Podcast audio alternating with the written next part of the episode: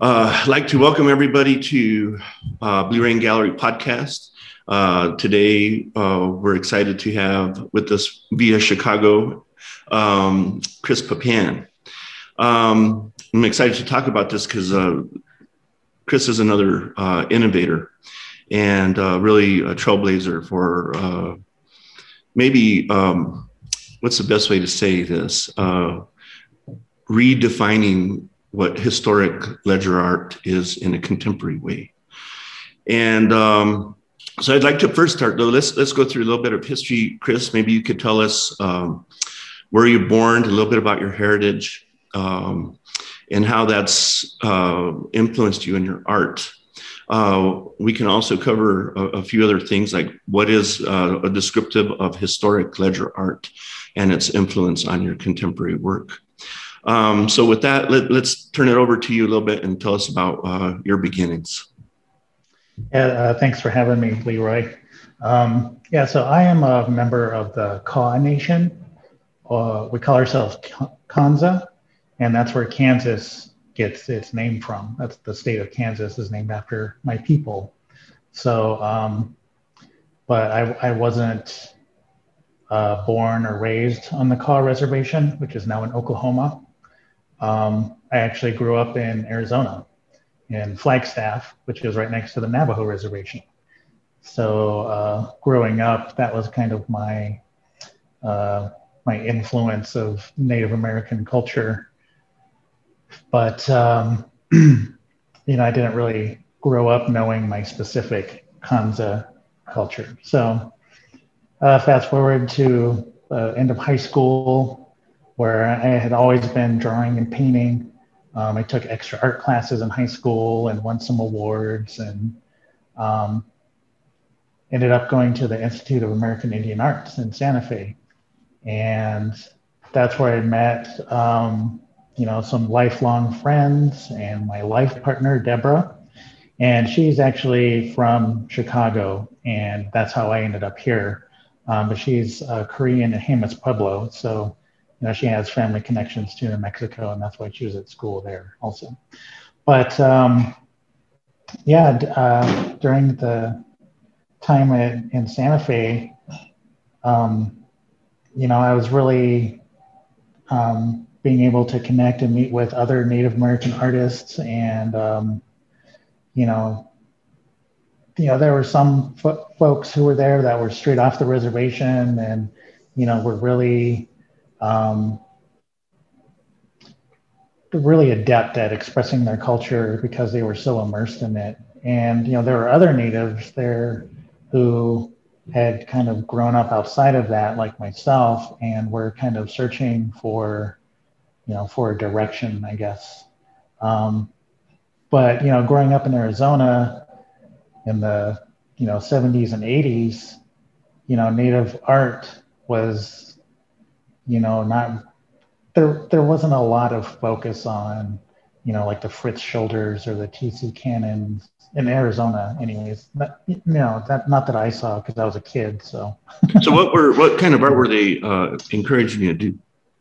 Well, it, they weren't really encouraging me to go in a certain direction, but they weren't really kind of telling me like, oh, if you want commercial success, you should be doing this or you should be doing that. They were just kind of like, you know, you do your own thing and you know figure it out. mm-hmm. Well, maybe so was, maybe they're trying to encourage you to find your own voice. Would you say? Yeah, yeah. They, th- th- I think that's what it was. And you know, being that young, I, you know, I myself didn't really know what my voice was, and I didn't really find it until until I started doing the ledger art um, you know, I, I, think that's really where I really just took off. And unfortunately, it, t- it took a lot longer than I had wanted it to, but you know, that's that's life sometimes.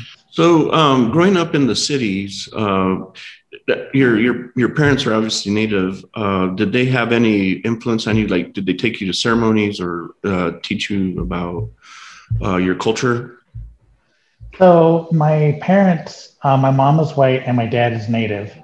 Um, but they split when uh, when I was really really young. So um, yeah, so I didn't really attend a lot of ceremonies. um, in, in Oklahoma. Um, you know, if there was anything, it would have been something, you know, uh, pan Indian like a powwow and Flagstaff or something or something like that. But you know, again, I didn't really feel that much connection to it. Um, and again, it wasn't until I really started doing the ledger art that I, I really became more connected to my culture and my community. And that's when my community also welcomed me back in as well. So that's wonderful. Um, tell us, uh, for our audience who doesn't know, how, how would you describe traditional uh, ledger art? What's its origination? What was its purpose? Uh, anything you can share with us on that? So ledger art is, it's basically a continuation of Plains art styles. Um, but I like to think of it as an artistic revolution as well, because the ledger paper was the introduction of paper to the Plains tribes in the mid 1800s as manifest destiny was happening. And, um, you know, there's, there's just all this tumultuous change within a lot of uh, native communities in the central part of the US. So, um, you know, the ledger paper that was used for recording um, sales of goods and services uh, in the hands of native folks then became a substrate to visually record way of life that had been uh, erased. I think so, a good example of that that I can remember is the uh, the battle with Custer up there because uh, he saw a lot of ledger, ledger paintings depicting the battle right? Mm-hmm. And that's what you're saying. They're recording their their daily lives now in different ways. Uh, I, I, think probably before that was it buffalo skins and and things of that nature that they were exactly. Using. Yeah. yeah. Did you start uh, looking at traditional ledger art, or were you already familiar with it, or how how did this come? The transition of your work, taking a historic point of view into a contemporary. So, kind of um, going back a little bit, um, after I moved to Chicago, I went to the School of the Art Institute for a little bit and uh, became an art school dropout. And, um, you know, I, I, and then I started to try to find my voice of what I wanted to do with my artwork. And then, you know, during my time at in Santa Fe, I was trying to stay away from native art. But then after coming to Chicago, I realized that, you know, this is an important part of who I am and who my family is. So I'm going to start making native art, but I don't know how I'm going to do that. And around that time, uh, I was introduced to Juxtapose magazine mm-hmm. and uh, looking at that art in that magazine and just loving the art and artists. Uh, I thought, you know, it would be interesting if I could kind of incorporate that lowbrow pop surrealist style into um, into native culture. And you know how, how would that work and what would that look like? And then i saw um, the artwork of douglas miles who was doing exactly that. And um, you know I, I, was like okay this is this is the right direction to go. Because you know this is who i am and this is also who i am. You know marrying these two things together.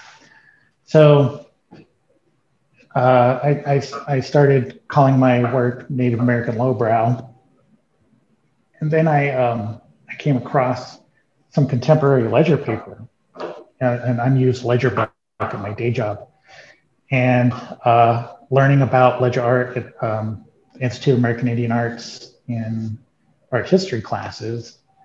I kind of thought, oh wow, this this would be a great way to kind of marry a tradition and you know the way I like to draw in a contemporary way, and so uh, yeah, that's kind of how it started.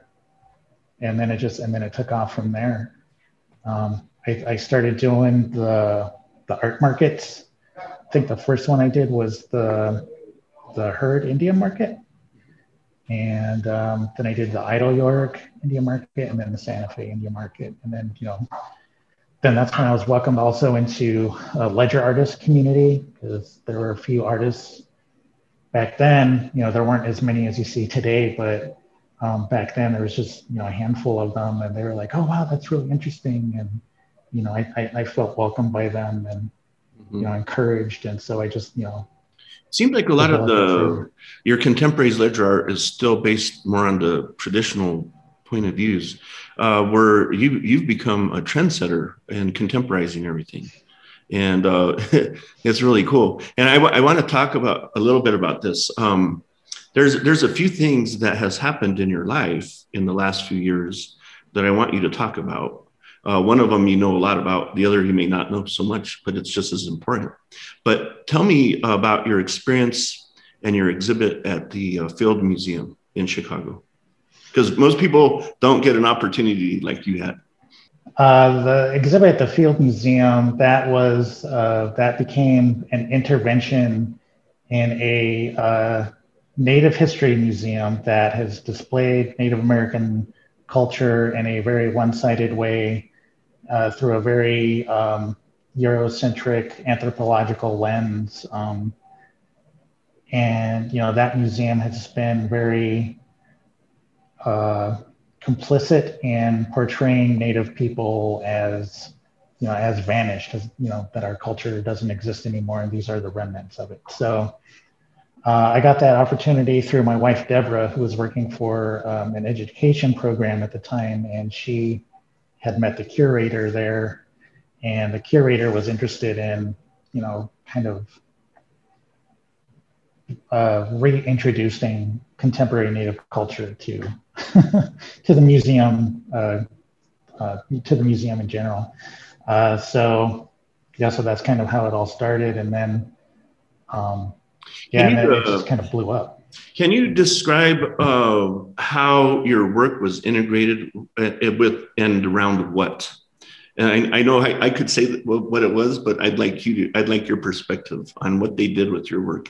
Part of it was, um, you know, build, building up actual walls around old display cases and hanging my art. But then there's other ways that my art could engage with the with the work, the historical works that were in the cases and um, that kind of came out of necessity because my original idea was to put work inside of the cases, but um, you know, due to old museum practices and things, they uh, those old display cases are basically hazmat situations because everything was treated with arsenic and as a pesticide. So I couldn't put my artwork inside the case, so I ended up putting my artwork on the glass in front of the case. So then it became all these different layers of history from the past to the present and people had to actually like face a contemporary drawing of native folks to you know look around and see the uh, the artifact yeah the historic vesture yeah yeah I, I, that, that was so beautiful what they did uh, integrating the banners uh, throughout and the posters um, it, it really did exactly what you you're talking about uh, Chris, and that is, you know, Native people are still alive and they still have their culture, and it, it, it's not something to be dusted off. It's it's living and continuing in a beautiful way. Exactly. Um, so the the second one I want to talk to you about is uh, last year we we sold. Um, or the TIA collection, I should say, uh, acquired four major paintings. They've also acquired a few others in, in the past. And the TIA collection I don't know if you know this, but they uh, loan their work throughout the world through all, all the museums, and that, that's a big deal for you as well. And um, the imagery that they chose in this last selection was very powerful, and it had to do um, with the Boy Scouts and the imitation of Native regalia and, and dance. Can you explain more about that, about those four pieces? Yeah, those were created through uh, my time at an artist residency here in Chicago as well. Um, so you know, I, I, had a lot of um, great input, uh, lots of critical dialogue around those pieces, and just was really able to focus on them. So I was really proud of that series.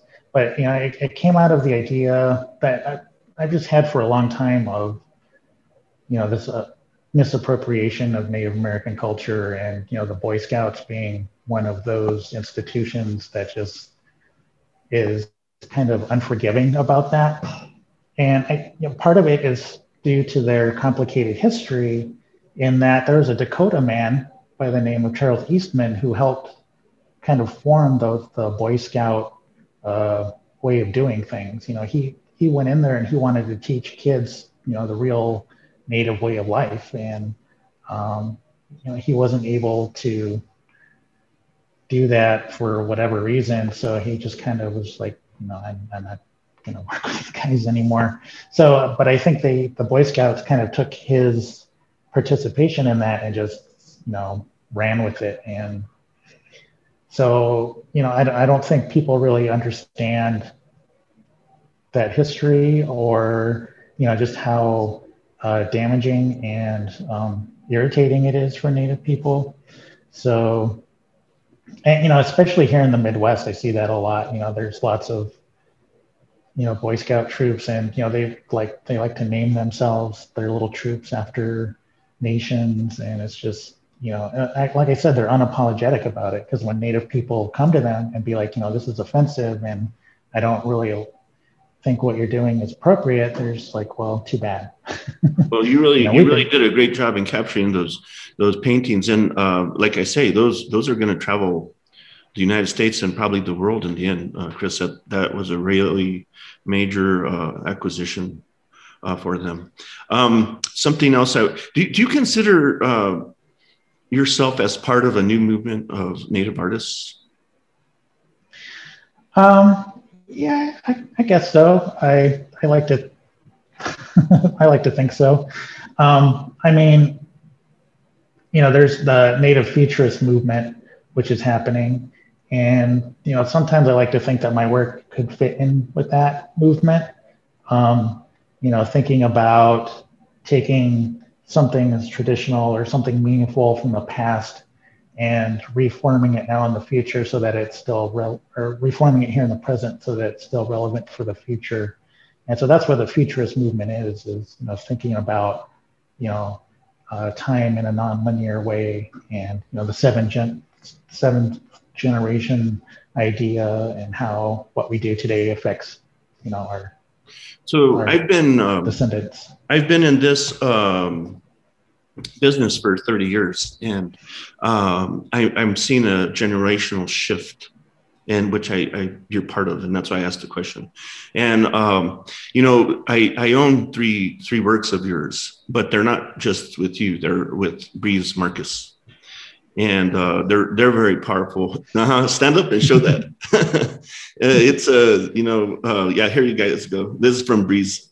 He's um, one of my favorite people as well, and uh, he's he has the same probably thoughts of struggle as you do. And but it's it's nice that you guys have found a way to collaborate. But I, I see your work, I see his work, I see uh, Starr Hardridge, and and many others. This is a whole new generation uh, coming in. And um, I think by the end, it'll be very, very powerful. Um, the other thing that I, I, wanted to bring up is I noticed you were holding uh, a coffee mug before. What was that?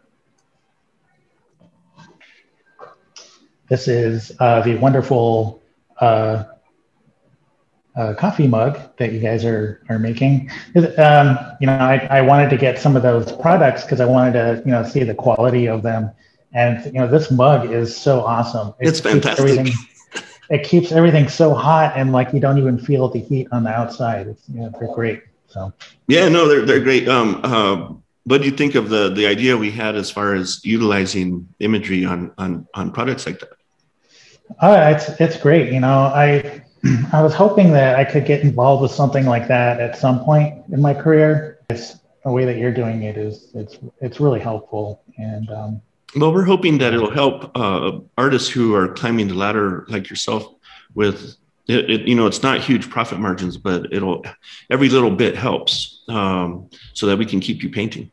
And and that's yeah oh, and just one one thing to real quick too. I, I what i like about it is that it's it's affordable so that uh, you know more people can be able to acquire something you know with my work on it because you know yeah, you know, the other thing, Chris, that we have noticed is that there is crossover between both of our platforms, the Blue Rain.com, BlueRainGallery.com, and BlueRainPrintShop.com. You know, there we've we've had a lot more uh, inquiries in your work derivative of the print shop into BlueRainGallery.com, and that, that's an interesting note. But it, uh, it all comes together. It's actually a good concept. Um, can you talk a little bit about uh, the upcoming show and what you have planned for us here at Blue Rain Gallery?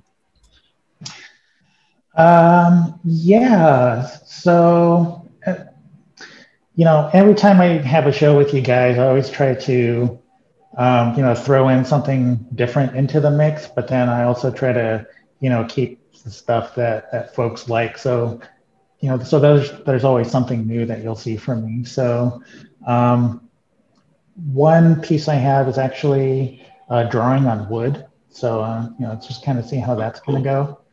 Um, playing with uh, um, the the element of fire again, but um, this time kind of really going crazy with it. So, um, see some of that, and then also I'm, I'm doing a couple of pieces where I'm just I'm kind of pulling back and just um, just really enjoying the the medium of graphite and just trying to do just some you know a couple really beautiful just straight drawing Oh, um, nice. Well, we're looking we're looking forward to your visit, uh, or your your. Are you coming down to to Fe for that? No, no. Okay. No, well, we're looking forward to your work, especially. but wait, I'm I'm grateful that you took time today to um, do a podcast with us, uh, Chris. Like to encourage everybody to uh, visit our website, blueraingallery.com, and, and view Chris's new work. It'll be here in a few weeks. His opening is on February 26th uh, our doors here at Blue Rain are open, even though there's not a lot of tourism in our state. Uh, for those who are around and want to come, uh, we have a huge edifice that's 10,000 square feet, and uh, we we do practice social distancing and masks, so it is a fairly safe environment. Um, I would like to encourage everybody to subscribe to our podcast uh, through Apple uh, Podcasts or through uh, Spotify or YouTube. Uh, it'd be wonderful if you could subscribe. Also, if you want to view some more of uh, Chris's work on the print shop, go to uh, bluerainprintshop.com and get some of those mugs. They're, they are actually exactly how Chris said, they will keep your stuff hot and cold too. So thank you again. And until next time, nice talking to you, Chris. Likewise, Leroy. Thank you.